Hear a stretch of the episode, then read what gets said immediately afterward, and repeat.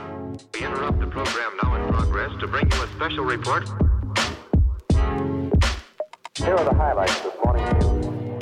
From the WPGU News Desk, here's today's headlines on WPGU 1071, Champaign's Alternative. From WPGU News, I'm Husna Hosseini. It's Thursday, October 27th, 2022.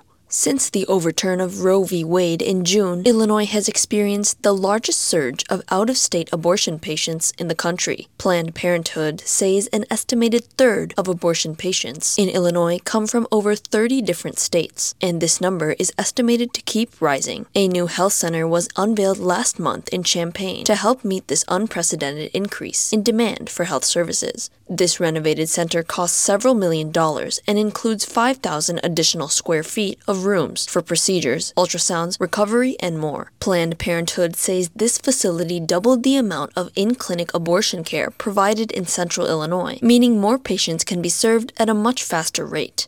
Illinois Attorney General Kwame Raoul is telling Illinoisans to be wary of student debt relief scams. He says that student loan borrowers should be aware of signs that scammers may be posing as debt relief companies to steal their personal information. He says that some potential signs of scams may include being asked to sign a power of attorney form, being promised immediate student loan forgiveness, requiring upfront or monthly fees, or if the company's messages include typos or errors. If borrowers suspect that they have been scammed, Raoul suggests that they contact their loan servicer to review the interaction and contact their bank to request payments to the debt relief company be stopped. Any borrowers with questions about scams or who need assistance can call the Attorney General's Student Loan Helpline at 1-800-455-2456. $8.25 million in federal funding will go toward electric bus infrastructure in Illinois, Senator Dick Durbin announced. $3.78 million of this funding will go to Champaign-Urbana Mass Transit District. Funding to increase the fleet of electric buses in the state comes from the fiscal year 2020 Omnibus Appropriations Bill. Durbin said in a statement that the funding will change the way Illinoisans get around and believes the state will have an important role in increasing electric vehicle use in the country. MTD currently has 2 electric buses in their fleet. The rest of the funding will go to Bloomington-Normal's and Rock Island's transit systems.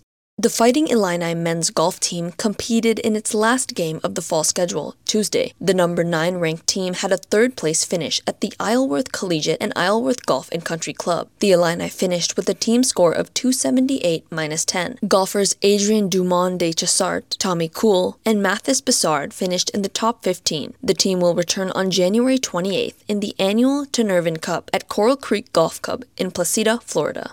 Contributing reporting for this newscast was provided by Tarammo Bashir, Katie Ratke, Madison Holcomb, and Daniel Villarreal. Our regional editor is Josie Alameda, our sports editor is Tarammo Bashir, and I'm our science and technology editor. Our deputy news director is Daniel Villarreal, and our news director is Madison Holcomb.